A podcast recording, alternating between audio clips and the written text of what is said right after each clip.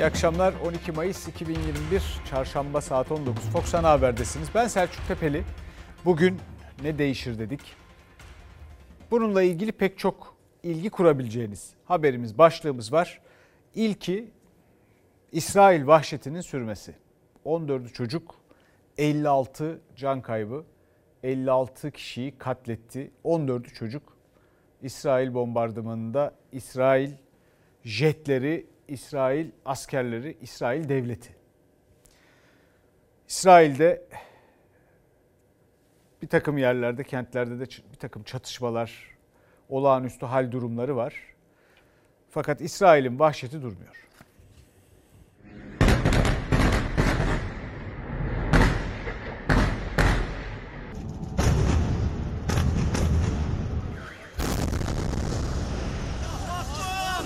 İsrail savaş uçakları Gazze'yi gece gündüz bombaladı.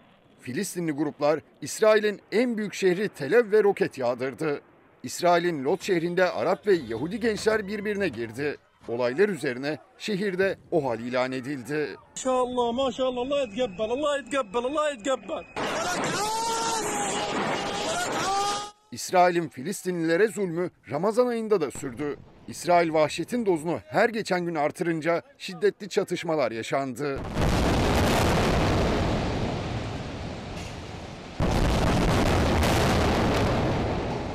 İsrail F-35 jetleri Gazze'de Hamas'a ait olduğu savunulan binaları füzelerle vurdu. Bu sırada iki çocuk tavandan düşen parçanın altında kalmaktan son anda kurtuldu. Saldırılarda sivillerin yaşadığı ve basın ofislerinin bulunduğu 9 ve 12 katlı iki bina çöktü.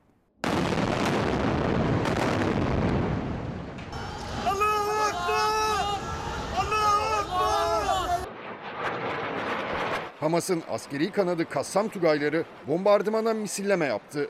Tel Aviv ve Berşeba'ya 5 dakika içinde 130'dan fazla roket attı. İsrail'in demir kubbe savunma sistemi çalışmayınca bazı roketler şehre düştü.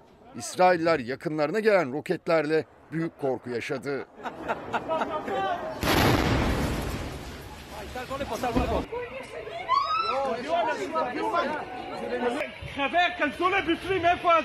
Roketlerin hedefindeki Ben Gurion havaalanında uçuşlar durdu. Kassam Tugayları enerji tesislerini de vurdu. İsrail ordusu bir günde Gazze'den bin roket atıldığını duyurdu. İsrail Başbakanı Netanyahu mevcut durumu savaş olarak tanımladı ve tüm gücümüzle saldırmaya devam edeceğiz dedi.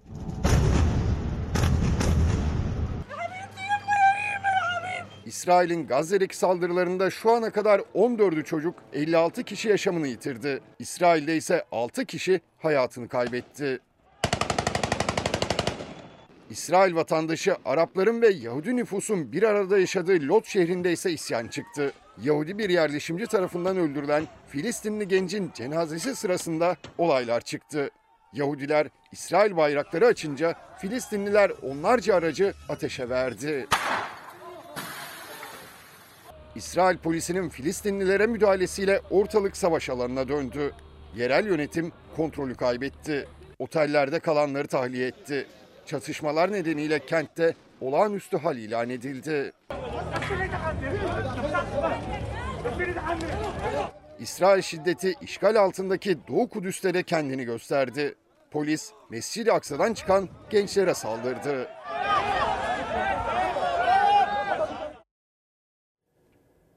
Şimdi bütün bu olaylar, bu Filistinlilere bu eziyet, İsrail'in bu terörü ne zaman, nasıl, neden başladı, şimdi niye diye çok merak ediliyor. Geçenlerde teknik olarak hangi tarihlerin bir araya gelmesinden dolayı böyle bir şeyin e, başladığını, buna bahane edildiğini söylemeye çalıştım ama gerçek sebep, arkasındaki gerçek sebep aslında çoğunlukla iç dış siyaseti birbirine karıştırılmasından ya da iç siyasetin bu tür vahşetlere zaman zaman sebep olmasından dolayı. Neden? Çünkü Benjamin Netanyahu hükümeti kuramadı.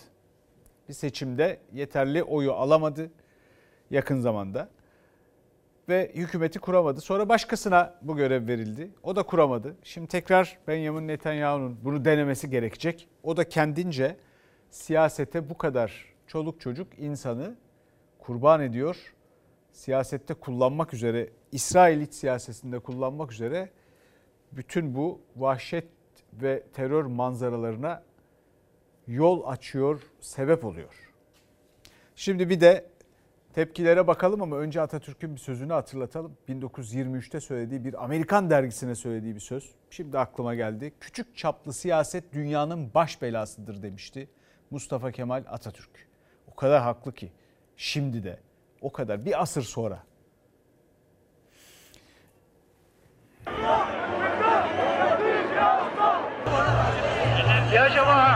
İsrail'in Filistinlilere yönelik saldırılarına tepkiler çığ gibi büyüdü. Erdoğan, Putin'le telefonda görüştü. Filistinli sivillerin korunması için uluslararası koruma gücü önerdi. İsrail önce Mescid-i Aksa'yı ardından Gazze'yi hedef aldı. Dünyaya kulaklarını tıkayan Tel Aviv yönetimi geri adım atmamakta kararlı. Birleşmiş Milletler, İsrail ve Filistin'in tam ölçekli bir savaşa sürüklendiğine dikkat çekti. Hep böyle kınıyoruz ama ümmet adım atmamızı bekliyor. Artık bu tür saldırılar e, durması gerekiyor. İsrail saldırılarının durması için diplomasi trafiği hız kazandı. Cumhurbaşkanı Erdoğan Putin'le telefonda konuştu. Erdoğan, Putin'e uluslararası camianın İsrail'e güçlü ve caydırıcı bir ders vermesi gerektiğini söyledi. Bölgeye uluslararası koruma gücü gönderilmesi fikrini açtı. Üzerinde çalışalım dedi. Yurdun dört bir yanında yine İsrail'i protesto gösterileri vardı. Yasak olmasına rağmen binlerce kişi sokaklara döküldü. İsrail zulmüne lanet okudu. İstanbul'da uzun araç konvoylarının son durağı İsrail Başkonsolosluğu oldu. Hatay'daki gösterilere katılan atlı grupta son saldırıları protesto etti. Kahrolsun İsrail! Kahrolsun İsrail! Dünyada İsrail vahşetine tepkisiz kalmadı. İngiltere'de yaşayan Filistinliler İsrail'in Londra Büyükelçiliği önünde saldırıların durdurulmasını istedi. Amerika Birleşik Devletleri'nde de manzara değişmedi. Filistinli gençler New York'taki İsrail Başkonsolosluğu önüne geldi. Burada İsrail destekçileriyle karşılaşınca arbede yaşandı.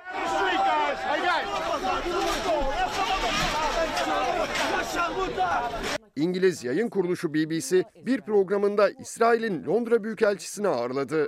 Büyükelçi sunucunun çocukları öldürdüğünüzü neden kabul etmiyorsunuz sorusuna kaçamak yanıt verdi.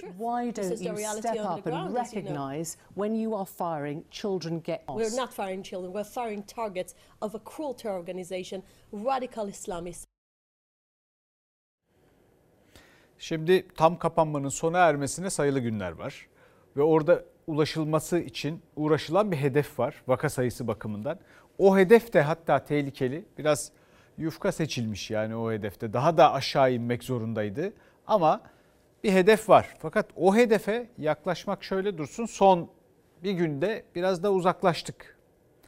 Tam olarak işe yaramadı bu kapanmanın şu güne kadar gösterdiği tablo açılma için e, gönlümüzce açılma için, efendim normalleşme için tam olarak işe yaradı hissi vermiyor. E, bayramda bilhassa tabii bayramda o yüzden pek çok uyarı var. Bayramda koronaya dikkat. İnşallah salgını kontrol altına almış olarak bayram sonrasında kontrollü bir şekilde normalleşme adımlarını atıyoruz. Azalma var. Önemli olan bu azalmanın bu kapanma döneminin sonundaki normalleşme döneminde de sürdürüle gelmesi. Cumhurbaşkanı Erdoğan bayram sonrası için kontrollü normalleşmeye işaret etti. Uzmanlarsa tedbirler hızla gevşetilirse aynı hızla vaka sayılarının artabileceğinden endişeli. İçişleri Bakanı Süleyman Soylu yeni kararların bayram bitmeden duyurulmayacağının sinyalini verdi. 17 Ma- Mayıs 05'e kadar bu tedbirlerimiz geçerli. Merak etmeyin 17 Mayıs 05'ten sonra bilim kurulu var. Sağlık Bakanlığımız var. Ardından kabinemiz var. 17 Mayıs günü ne olacağı hususunu vatandaşımızla paylaşırız. 17 Mayıs sabahı 05'i hep birlikte bir görelim inşallah. 5000'leri görebilir miyiz ya da 5000'lerin altına inebilir miyiz? Çok az zamanımız kaldı. Şurada 4-5 günümüz kaldı. E, sanki e, pek yanaşamayacak gibi duruyoruz. 17 günlük tam kapanmada hedef günlük 5000 vakanın altındaydı. Ancak o hedeften bir adım uzaklaşıldı. Önceki gün vaka sayısı 13 binlere inmişti. Artan test sayısıyla birlikte yeniden 14 binlere yükseldi. Son 24 saatte 278 hasta daha yaşamını yitirdi. Enfeksiyon hastalıkları uzmanı Profesör Doktor İftar Köksal bayram ziyaretlerine karşı uyardı. El öpme, bayramlaşma bizim adetlerimizde olduğu gibi bir bayramlaşmanın kesinlikle olmaması gerekiyor. Bunun sonu e, maalesef bayramlaşmak derken üzüntüyle sonuçlanabilen e, durumlarla karşılaşabiliriz.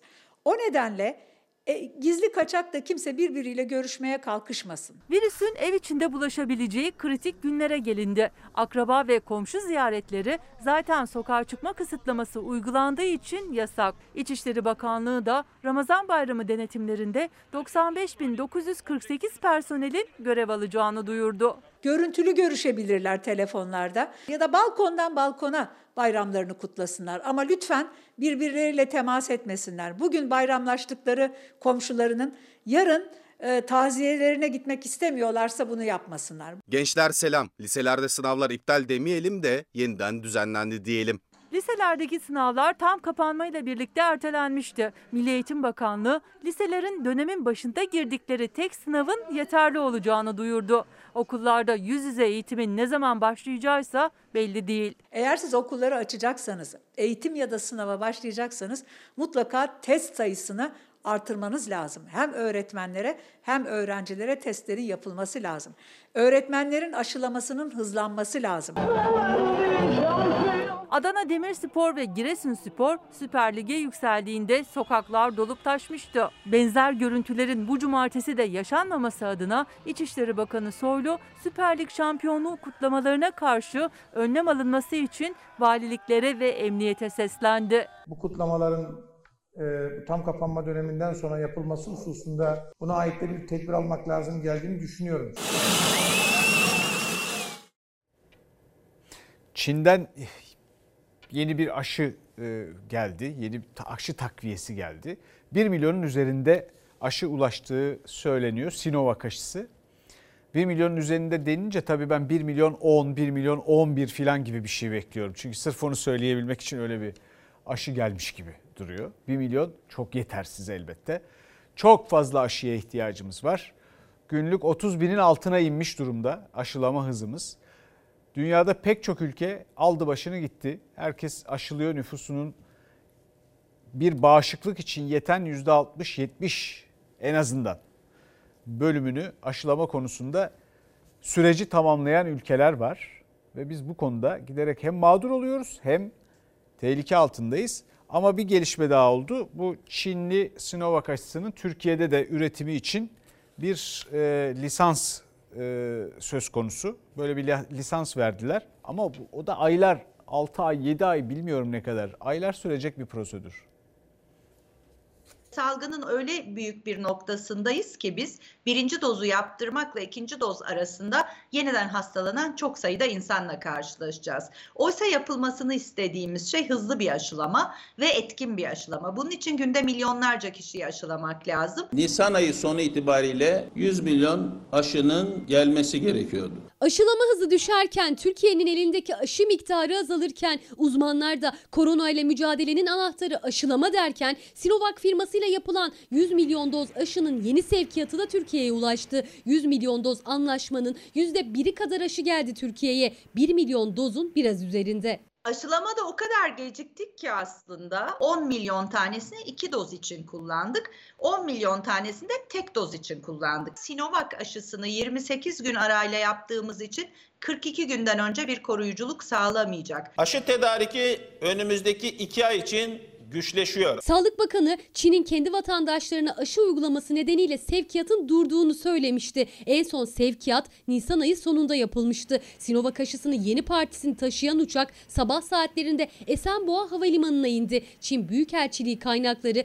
yeni gelen aşı dozunun 1 milyonun üzerinde olduğunu açıkladı. Sinovac firması da Türkiye'ye aşı üretmek için lisans verildiğini duyurdu. Üretim lisansının verilmiş olması aşının hemen üretilebileceği ve aşılamanın hızlıca başlayabilip sürdürülebileceği anlamına gelmiyor. Enfeksiyon hastalıkları uzmanı Profesör Doktor Esin Davutoğlu Şenol'a göre Türkiye'ye üretim lisansının verilmiş olması aşamalardan yalnızca biri. Gerekli olan en temel ihtiyaçsa o aşının üretiminin yapılacağı tesislerin kurulması yani altyapı ve aşı üretme kapasitesi. Bir varsayım olarak diyelim ki Türkiye'de lisans açılır açılmaz üretmeye hazır tesisler var ve biz üretime başladık. E, bu süreçlerin en aşağı 2 ila 6 aydan önce tamamlanması mümkün değildir. Eğer lisans açılmasına rağmen düşünüldüğü gibi üretime hazır değil isek o zaman da ayları da geçen bir süreçten bahsediyoruz demek. Çin aşılarının Türkiye'ye getirilmesine aracılık yapan Sinovac firmasının Türkiye distribütörü Cayman İlaç Şirketi kaynakları Sinovac aşısının Türkiye'de üretimi için Çinli firmayla prensipte anlaştıklarını açıkladı Fox Haber'e. Aşı üretimi için gerekli altyapının oluşturulması, tesisin kurulması için 6 aylık bir süre gerektiğini belirttiler. Üretim tesislerinde üretimin her basamağının kalite kontrolü yapılarak ve belgelenerek e, üretimin sürdürülmesi lazım. Üretimin sonunda da tekrar testlerin yapılması lazım. Sinovac aşılarını Türkiye'ye getiren şirket hali hazırda o aşıların Türkiye'de dolumunu yapıyor yaklaşık 4 aydır. Şirket kaynakları bu işlemin üretimin bir parçası olduğunu söylüyorlar. Tamamen aşı üretimi içinse 6 aylık bir süreyi işaret ediyorlar. Bir izleyicimiz ne değişir etiketiyle Atatürk ilke ve inkılaplarından uzaklaşıp aklın ve bilimin yolundan ayrıldıkça hiçbir şey değişmez demiş. Bir başka izleyicimiz formül hep aynı e, e, iktidara gelen her parti için kadrolaş, yandaş firmalara iş yaptır, devletin kasasını boşalt. Bundan sonra gelecek olanlarda ne değişir pek umudum yok demiş.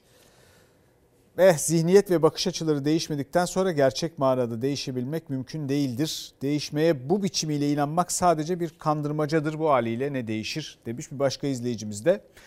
Anlamlı mesajlar. Şimdi bu koronavirüsü tablosunda lebalep kongrelerle ta o zamandan başladığımız bunu ele alarak analiz etmeye çalışarak nereye gittiğimize dair öngörülerle bir şey işaret ediyorduk. Bakın hem sağlığımız ve hayatımız söz konusu. Yüzlerce insanımızı kaybediyoruz her gün diye. Hepsinin bir hikayesi var. Hepsi bizim yakınımız. Bir yandan da asıl telaşla yapılmaya çalışılan şey neymiş? Ekonomi neymiş? İşte turizm şu bu. Buna zarar veriliyor. Çünkü bilimden uzaklaşılıyor diyorduk. Ve nitekim bugün geldiğimiz noktada Şampiyonlar Ligi finali, Formula 1 ikisi de Türkiye'den alındı. İnşallah salgını kontrol altına almış olarak bayram sonrasında kontrollü bir şekilde normalleşme adımlarını atıyoruz. Pandemi yalanlarınız üzerinde kurgulayan bir sistemle idare etmeye çalışırız. Bu salgınla ilgili verdiğimiz rakamlara yurt dışındaki insanlar inanmıyor. Cumhurbaşkanı Erdoğan bayram sonrası kontrollü normalleşme olacak derken muhalefetten inandırıcı değil açıklaması geldi. Yabancı ülkelerinde Türkiye'de açıklanan resmi vaka sayısına inanmadığını söyledi. Şampiyonlar Ligi finaliyle Formula 1'in İstanbul'dan alınmasını da bu gerekçeyle açıklıyor muhalefet. Yakında bu organizasyonları iptal edenler yarın Türkiye'ye turist göndermiyoruz derler. Ne olur? Hem turizm çöker hem de çökmüş Türkiye ekonomisi yerle bir olur. 29 Mayıs'ta İstanbul'da oynanacaktı iki İngiliz takım arasındaki Şampiyonlar Ligi finali. Ancak İngiltere hükümeti vaka sayısını ve aşılama hızını bahane göstererek Türkiye'yi gelişlerde 10 gün otelde karantinanın zorunlu tutulduğu kırmızı listeye dahil etti. İngiliz taraftarların maç için İstanbul'a gitmemelerini istedi.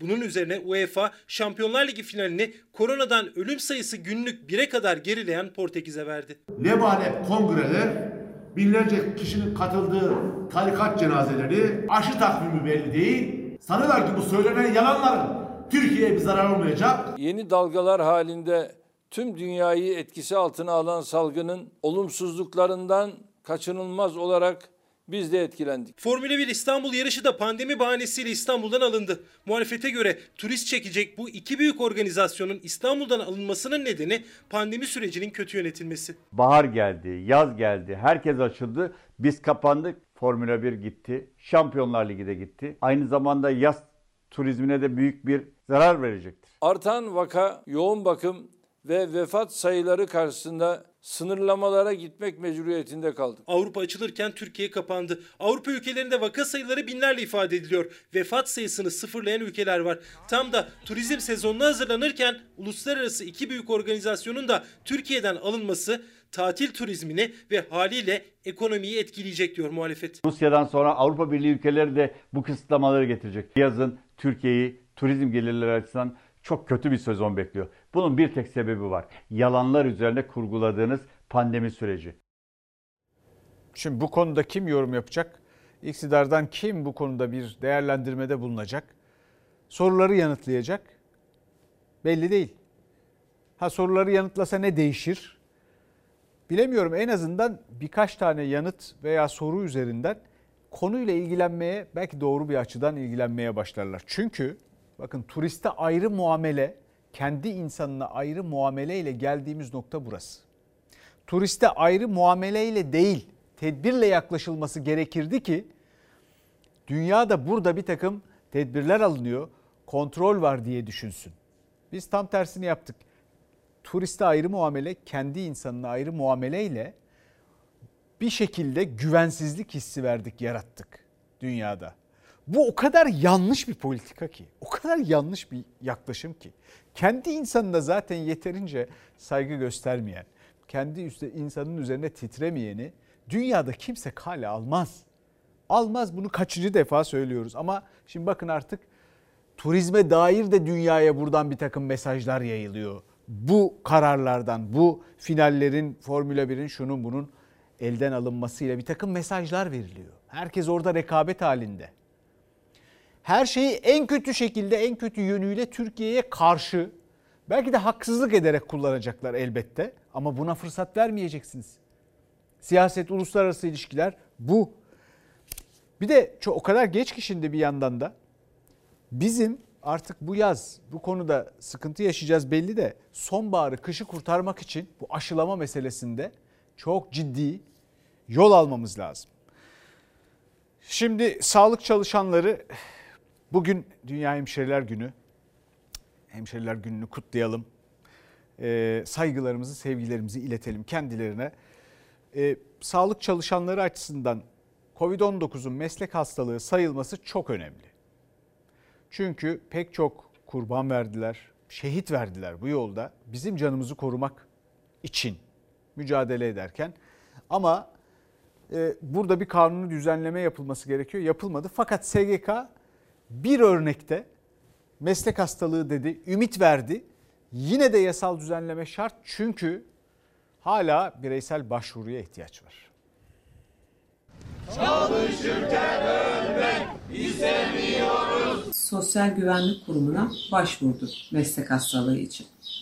Uzun bir süreçten sonra meslek hastalığı kabul edildi. Doktor eşini koronavirüsten kaybetti. Bir yandan acısını yaşarken diğer yandan 13 ay boyunca eşinin virüs nedeniyle yaşamını yitirdiğini kanıtlamaya çalıştı. Koronavirüs sağlık çalışanları için hala meslek hastalığı sayılmıyor. İlliyet bağı aranıyor. Acılı ailesinin mücadelesiyle SGK, Muharrem İdiz'in ölüm sebebinin meslek hastalığı olduğunu kabul etti. Yakınlarına aylık bağladı. Sağlıkçılar kararın emsal kabul edilmesini başvurularla, itirazlarla aylarca beklemeye gerek kalmayacak yasal bir düzenleme yapılmasını istiyor. İlliyet bağı kurulursa, illiyet bağı kurulduğunda da gerekli işlemler yapılıyor. Hastalığı nereden kaptılar, oradan mı aldılar, buradan mı aldılar sorgulamasına girmeksizin doğrudan doğruya bir yasal düzenlemeyle aktif çalışan, iş başında olan sağlık çalışanların doğrudan doğruya bu hastalığı taptığı an bir meslek hastalığı tanımı içerisinde haklarının verilmesini istiyoruz. Bu dönemin hepsi görev şehidi oldu. Evde hastalananlar var. Nasıl meslek hastalığı kabul edelim? Sağlık Bakanı Fahrettin Koca koronavirüsle mücadele eden sağlıkçılar için görev şehidi ifadesini kullansa da eski Çalışma Bakanı Zehra Zümrüt Selçuk illiyet bağı kurulmasında ısrarcıydı. O yüzden yasal bir düzenlemede bir yılı aşkın süredir yapılmadı. İzmir'de iş yeri hekim olarak görev yapan Muharrem İdiz de 2 Nisan 2020'de virüse yakalandı, hayatını kaybetti. Eşi, kızı İzmir Tabip Odası geride kalanlara aylık bağlanabilmesi için mücadele başlattı. Biz iki kardeşiz. Annem ev hanımı. Benim eğitimim hala devam etmekte. Geçimimizi babam sağladığı için şu an hayatta olmadığından dolayı büyük sıkıntılar yaşıyoruz. Yapılan inceleme sonrasında e, meslektaşımızın e, bir meslek hastalığından e, COVID-19 nedeniyle ölümünün bir meslek hastalığı nedenli olduğu kararına verildi ve e, yakınlarına meslek hastalığı ölüm aylığı bağlanması kararı bildirildi. Tabii ki eşimin vefat etmesi benim için çok zor bir şey. Çok zor günler geçirdik. Bize bu süreçte yardım eden herkese, herkese çok teşekkür ederim. SGK önce meslek hastalığı sayılmıyor dese de itiraz kabul gördü. Muharrem İdiz'in ailesine ölüm aylığı bağlandı. 18 gün sonra da doktor kardeşi Nuri İdiz yaşamını yitirmişti. Onunla ilgili henüz karar yok. Yani bireysel başvuru yapılması ve uzun bir süre beklenmesi gerekiyor. Bütün meslektaşlarımız için bir emsal oluşturması gerektiğine inanıyoruz. Ve Ruslar Pekcan skandalında şimdi bugünkü atmosfer, durum nedir? Muhalefetten tepkiler yükseliyor. Onu söyleyelim. Bu haberde zaten Ruslar Pekcan skandalına yükselen tepkilerle ilgili. Niye? Çünkü dün Grup Başkan Vekili sesiyle AK Parti'den dezenfektan sıkıntısı yaşanıyordu. O dönemde o yüzden kendi bakanlığına, kendi şirketinden dezenfektan satmış. Ne yapsaydı yani sıkıntı varken satmasa mıydı gibi. Tabii niye neredeyse iki katına sattığını kimse açıklamıyor. Hatta bir de o şirketi sırf dezenfektan satmak için o dönemde işe yarasın diye o döneme özel kurmuş olma ihtimalleri, iddialar var. Onu da kimse açıklamıyor. Böyle laflar ediliyor. Muhalefette elbette tepki gösteriyor. Normal zamanda 3 liralık 4 liralık alkol fiyatları 25 liraya çıktığı kamunun dezenfektana ihtiyaç duyduğu bir dönemde kusura bakmayın benim eşim bakan vermiyorum demek ne kadar doğru olurdu onu değerlendirmek gerekir. Kanun çok açık.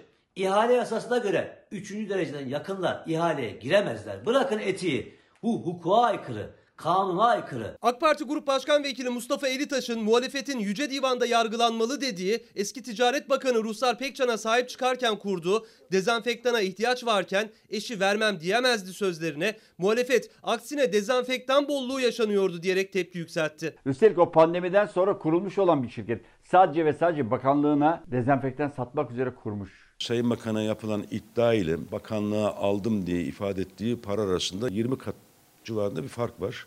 Etik olarak değerlendirilebilir mi?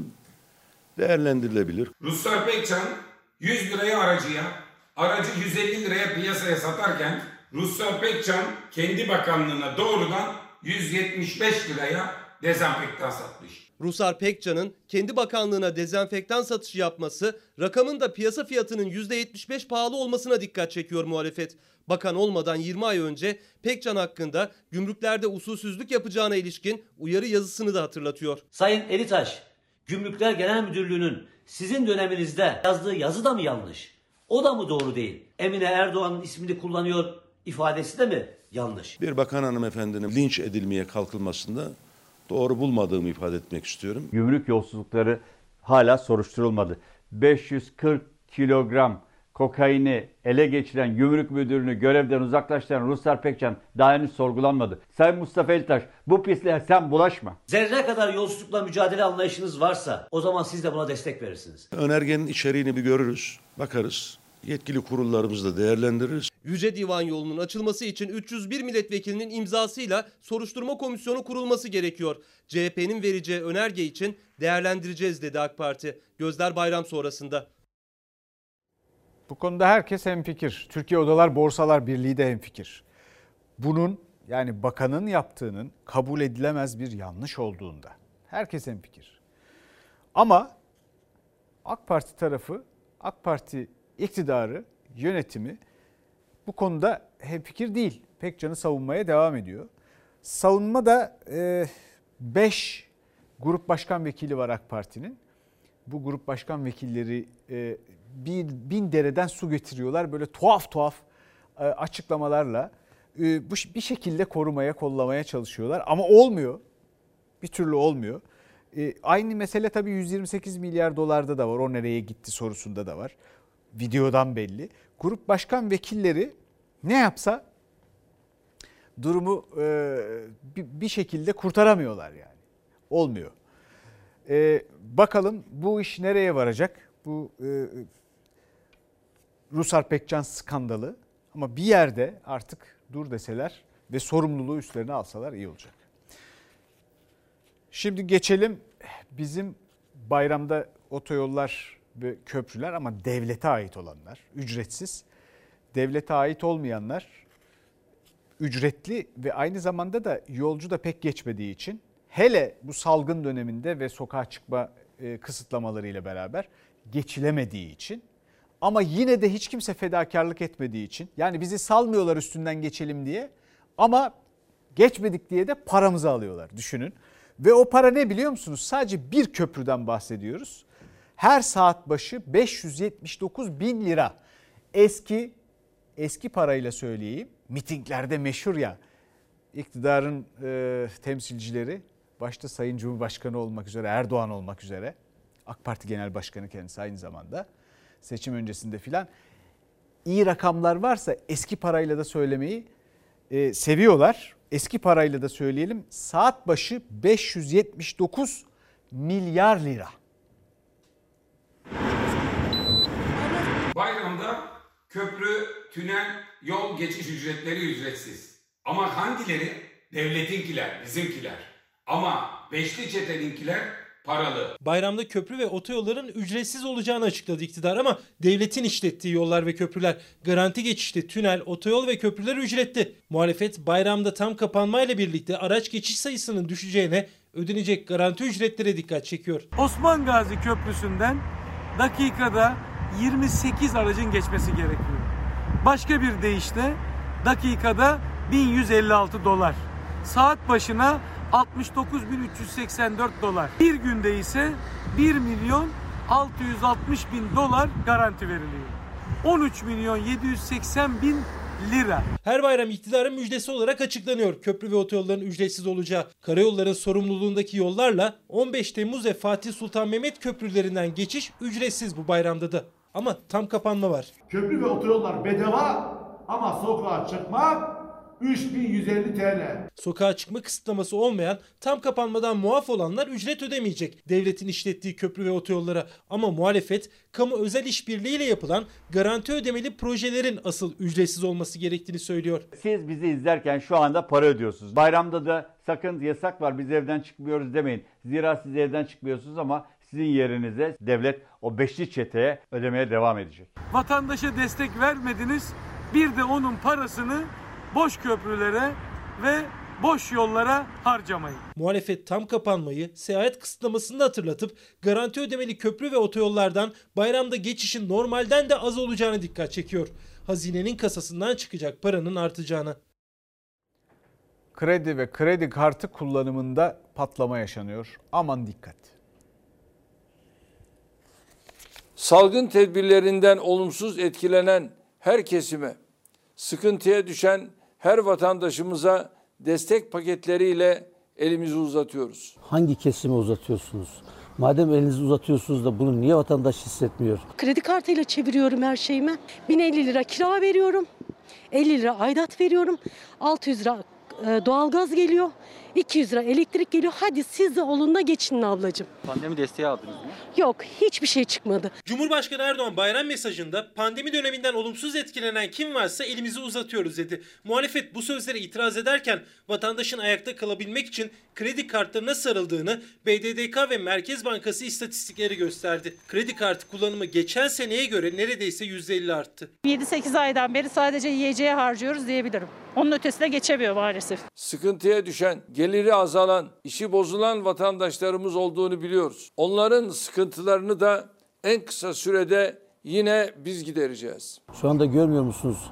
İşsiz sayısı 10 milyon aşmış. Esnaf sıkıntıda. Millet evine ekmek götüremiyor. 15 aydır millet perişan. Artık kimsenin dayanacak gücü kalmadı. Şu an işsizim. Destek almadık. Zaten destek vermek için türlü koşullar sunuyorlar. Bizim cebimizde olmayan eşte dosta nasıl olsun? Herkesin durumu malum şu pandemi koşulunda. Çoğunlukla gıda alışverişini karşılamak için kullanıldı kredi kartı. Özellikle pandemi sürecinde destek alamayan ya da bütçesini denkleştiremeyen çareyi kredi kartında buldu. Zaten geçen yılın Nisan ayına göre kredi kartı kullanımı bu yıl Nisan ayında %50'ye yakın arttı. Herkes şu anda zaten kredi kartına yüklenmiş durumda. Yani özellikle bu dönem e, bayağı bir yüklenildi. Kimseden artık para isteme gibi bir şansınız yok. Kredi kartı bizim için bir tane banka yani. BDDK ve Merkez Bankası verilerine göre tam kapanmanın olduğu Nisan ayının son haftalarında kredi kartı kullanımı geçen yıla göre %46,7 arttı. Son 20 yılın en büyük yükselişi.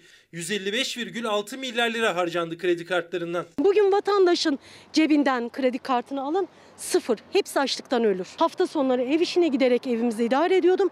O da bitti. Bir yanda Cumhurbaşkanı'nın sıkıntısı olan herkese elimizi uzatıyoruz açıklaması, diğer yanda vatandaşın geçim sıkıntısı. Şimdi bu dönem iktidarın belki de yaptığı en feci şey, yol açtığı en feci şey ihtiyar bir gençlik yaratması oldu. İhtiyar bir gençlik. Şimdi bu nasıl olacak? Nasıl oluyor diyorsunuz tabii. Şartlar, işsizlik, ekonomi böyle bir şeye yol açıyor. Yorgun, ümitsiz, işsiz, parasız gençler. Oysa biz ve borçlu gençler bütün bunların sorumluluğu altında borçlarla, ümitsizlikle filan, işsizlikle insanların ihtiyarladığını genç yaşta hissedebiliyorsunuz. İhtiyar bir gençlik yaratmak en fecisi işte. Türkiye zengin ülkeler arasına girebileceği bir genç aktif nüfusu yaşadı son 20 yılda bilhassa ama bunu rekor bir genç işsizliğiyle heba etti, çarçur etti, israf etti. İşte neticesi de bize ihtiyar bir gençlik. Bunu unutmayın, bunu konuşmaya devam edeceğiz. Şimdi bayramdan bahsedeceğiz biraz. Bayram telaşı ve aynı zamanda da tabii bilhassa bu salgın şartlarında eski bayramlara özlem. Önceki bayramlar çok güzeldi. Bayramlaşıyorduk, etrafa gidiyorduk. Bu bayram hiçbir yere gidemeyeceğiz. Evde tıkılı kalacağız. Peki bayram harçlığı? O da yok. Hiçbir şey yok. Annelerimizi gidip göremeyeceğiz. Büyüklerimizi göremeyeceğiz.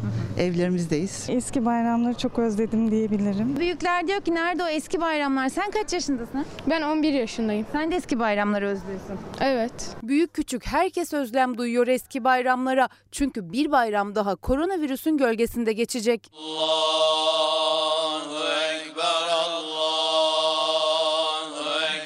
Bayram namazı salgın tedbirleriyle camilerde kılınabilecek. Ankara'da 6.08, İstanbul'da 6.22, İzmir'de ise 6.34'te kılınacak bayram namazı. Sonrasında tam kapanma devam edecek, bayram ziyaretleri yapılamayacak. Büyüklerimize gidemeyeceğiz. Mezarlığımız var, mezarlık ziyaretine gidemeyeceğiz. Bir şeyler aldık ama bayramlık değil, günlük ihtiyaç. Günlük ihtiyaç. Peki bayram alışverişi? Yok. Neden? Bayram yapacak halimiz yok. Yoksulluğun, açlığın, evine bir kilo ekmek alan, bir ekmek, bir kilo et alamayan insan böyle bir ülkede bayram yapılır mı arkadaşlar ya? Bayram maalesef yapamıyoruz. Bayram hazırlıkları da eskisi gibi değil bu yıl. Geniş sofralar çeşit çeşit yemekler için değil, günlük ihtiyaçların giderilmesi için yapıldı alışverişler. Hatta ona bile imkanı olmayanlar veresiye yazdırmak için mahalle bakkalının yolunu tuttu. Bizden veresiye istenmeyen şey yok. Her ürünü veresiye isterler bizden. Peynir, ekmek, sonra şeker, çay, su. İstanbul Bakırköy'de rastgele girdiğimiz bir bakkaldayız. İşte bu da bakkalın veresiye defteri. Sayfalarını açıp baktığımızda bu bölgede yaşayanların ekmeği, suyu, peyniri hatta bebeklerinin bezini bile veresiye aldıklarını görüyoruz. Benim gibi bakkalın bile 15'in 20 civarı veresiyem var. Gelir seviyesi düşük diye düşünüyoruz. Başka bir açıklaması yok. Sonu görünmeyen bu kuyruk da yine ucuz tatlı içindi. İstanbul'da piyasadaki fiyatının altına baklava almak isteyenler sabahın erken saatinde sıraya girdi, saatlerce bekledi. Sabah köründe geldik buraya. Çok kalabalık burası yani gerçekten. Saat ondan beri. 6'da gelenler varmış. Sahurdan sonra gelenler varmış. İki gündür Eskişehir'de de ucuz tatlı kuyruğu vardı. Polis tatlıcıya sosyal mesafe cezası kesti. Herkesin başına bir tane eleman dikemeyiz. Personelimiz geziyor. Alabilirsiniz. Şehit aileleri ve e, şehit yakınları için Arife günü ve bayramın birinci günü e, bir olanak tanındı e, şehitliklerin ziyareti için. Herkese başsağlığı dileyelim tekrar. Şehitlerimize de Allah'tan rahmet dileyelim. O bizim yanımıza gelemiyor ama biz onun yanına geliyoruz.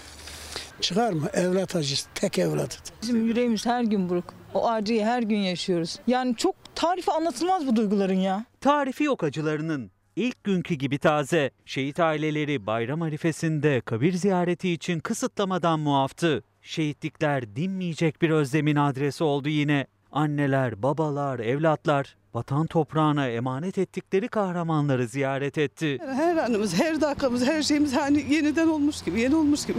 Allah razı olsun böyle fırsat verdiler geldik. Kimi şehit kardeşi, kimi ise şehit evladı için oradaydı. İstanbul'da Edirne Kapı şehitliğinde acılar ortak, hasret çok büyüktü. 17 yıl önce Diyarbakır'da kardeşi şehit düştü Turgut Erdoğan'ın. Yıllar geçti ama acısı hep taze. Her bayram arifesinde olduğu gibi bu arife günü de kardeşinin kabrine koştu. O kabri temizledi ve dua etti. Jandarma Komando Er, Diyarbakır Lice'de teröristlerin beter aracına düzenlemiş olduğu saldırıyla şehit oldu. Her günde hatırlıyoruz. Biz hiçbir zaman için kaybettik olarak görmüyoruz. Mekanı cennet olsun. Cemal Vardar da 27 yıl önce biricik oğlu Tamer Vardar'ı Şırnak'ta şehit verdi. Acısı haberi aldığı günden farksızdı. Normal askerliği bitirdi. 4 ay uzatma vurdu. O uzatmanın da bitimine 15 gün kala şehit oluyor. Yürekleri hep buruk, acıları hep taze. Yıllar geçse de o acıları dinmiyor şehit ailelerinin. İşte onlardan biri de sağlık çalışanı Emel Güngör. Dün nöbetteydi, bugünse şehit abisinin mezarı başında. Sağlık çalışanıyım. Zor bir dönem atlatıyoruz. Yeni şehit giriyor. İnanın haberleri izleyemiyoruz ya. Acı aynı acı. Çok zor bir durum. 28 sene geçmiş ama bizim için her gün aynı. Acı ilk günkü gibi eksilme yok. Fırat Kalkanı Harekatı'nda şehit düşen uzman çavuş Gökhan Kılıç'ın babasının şehit haberini aldığı andaki bu bakışı tüm Türkiye'nin hafızasına kazınmıştı. Şehit askerin hiç görmediği 4 yaşındaki kızı Zeynep Hüma Kılıç, Adana'daki şehitliğin en küçük ziyaretçisiydi. Küçük kız elini öpemediği babasının mezar taşını öptü. Babasıyla böyle bayramlaştı. İçişleri Bakanlığı tarafından yasaktan muaf tutulan şehit aileleri bayramın birinci gününde de kabir ziyareti yapabilecek. Şuradan girdiğiniz zaman sizi burada birisi bekliyor. Bu salgın döneminde işten çıkartmak yasaktı biliyorsunuz. Fakat buna rağmen bir kod 29 bahanesiyle yani e, ahlaka veya işte e, şirketin e, çıkarlarına, şununla bununla aykırı hareket etmek gibi bir e, durumla işten atılabiliyordu insanlar ve bunu kullandılar pek çok durumda. Kullandılar bunu ve çok adaletsiz bir şeydi. Şimdi öyle çıkarılanlardan PTT işçileri hala işsizler. Bir bayrama daha işsiz giriyorlar. Sendika haktır, işten atmak suçtur. 2020 Aralık ayında Kod 29'dan bir gecede işten çıkartıldım. Sırf sendika yöneticisi olduğumuz için basit bir kısa mesajla Kod 29'da bizi işten attı. Bursa'dan, İstanbul, e, İzmir'den, e, Giresun'dan, Malatya'dan sendika ile bağlantısı olan bütün arkadaşların iş ilişiği Kod 29'da e, çıkarıldı. Kod 29 işverenin işten çıkarma yasağında işçiyi hem işsiz bırakacak hem de bir daha iş bulmasını engelleyecek en büyük açık oldu. Yasağa rağmen Kod 29 ile işten çıkartılan PTT çalışanları defalarca eylem yaptı ama hala işsizler. Bayrama da gelirsiz giriyorlar. Devletin kurumunda devletin yasaları çiğnendi ve buna hiç kimse ses çıkarmadı. Kimse beni işe almadı. İki tane çocuğum var. Evim kira. Emin Bil yüz kızartıcı suç maddesi olan kod 29 gerekçe gösterilerek işten çıkartılanlardan sadece biri. 12 yıl postacı olarak görev yaptığı PTT'den bir gecede işten çıkartıldı. Ne tazminat hakkı var ne de işsizlik maaşı alabiliyor. Üstelik o kod siciline de işlendi. 5 aydır çaldığı kapılar yüzüne kapandı. Canlı ders yapacak internetimizi bile ödeyemez hale geldik. Kiramızı bile ödeyemez hale geldik. Eş dost akraba destek vermese yani ben şu 5 ayı bile geç geçiremezdim. Tamamen e, açlığa mahkum ediliyor. Çocuklarına ihtiyaçlarını alamıyorlar. Bayram geldi yani bayramlık alamıyorlar. Çocuklarımıza karşı da e, babaları mahcup oluyor. Hani bu e, çok acı verici, utanç verici bir şey. Sadece ekmek almaya gidiyorsunuz. Yanında bir çikolata vesaire bir şey almak için zorluk çekiyorsunuz. Eve geldiğiniz zaman çocuklarınız sizin yanınıza koşturuyor. Baba ne aldın? Oğlum bir şey alamadık. Sadece ekmek aldım deyip Çocukları geçiştirmeye çalışıyorum bu şekilde. 5 ay bu şekilde geçti. Ulaş Sandıkçı da aynı kaderin ortağı. 5 aydır borcunu ödeyemediği kredi kartı da kilitlenince İstanbul'dan Trabzon'a ailesinin yanına dönebilmek için bile belediyeden yardım almak zorunda kaldı. Bu bayram kod 29 mağdurlarının en zor bayramı olacak. Daha fazla tahammül edemedim ve mecburen ailemin yanına belediyenin taşınma yardımıyla geldim. Emekli maaşlarımdan parça parça bana vererek ben de kredi kartının borcunu kapatmaya çalışıyorum. Şimdi bir aramız var. Şimdi bugün son oruç günü ve bu akşam iftarla beraber e, Ramazan bayramını Arife'den geçiyor herkes. Bu arada şunu da söyleyeyim biz bayramda buradayız. Birlikteyiz yine bayramda da. E, Bugüne dair bir şey geldi aklıma. Onu paylaşayım istedim. Yani iyilik manasında, iyilik namına. Charles Baudelaire'den ünlü şair ve yazar. Diyor ki bir insana umduğundan daha fazlasını verip onu şaşkınlığa düşürmekten daha tatlı bir haz yoktur. Bu maddi değil manevi de olabilir bu arada. Bu insanın gözlerindeki iyiliği görmenizi sağlayabilecek yaklaşımlardan, bakış açılarından biri. Ne değişir? Bakın böyle bakıldığında pek çok şey değişebilir. Zaten kimse kimseye Nietzsche'nin söylediği gibi kötülük de edemez. Ancak kendine eder. Bu akşamlık bizden bu kadar. Yarın görüşmek üzere. Ee, sofranız bol olsun efendim. Ee, ve bizden iyi akşamlar.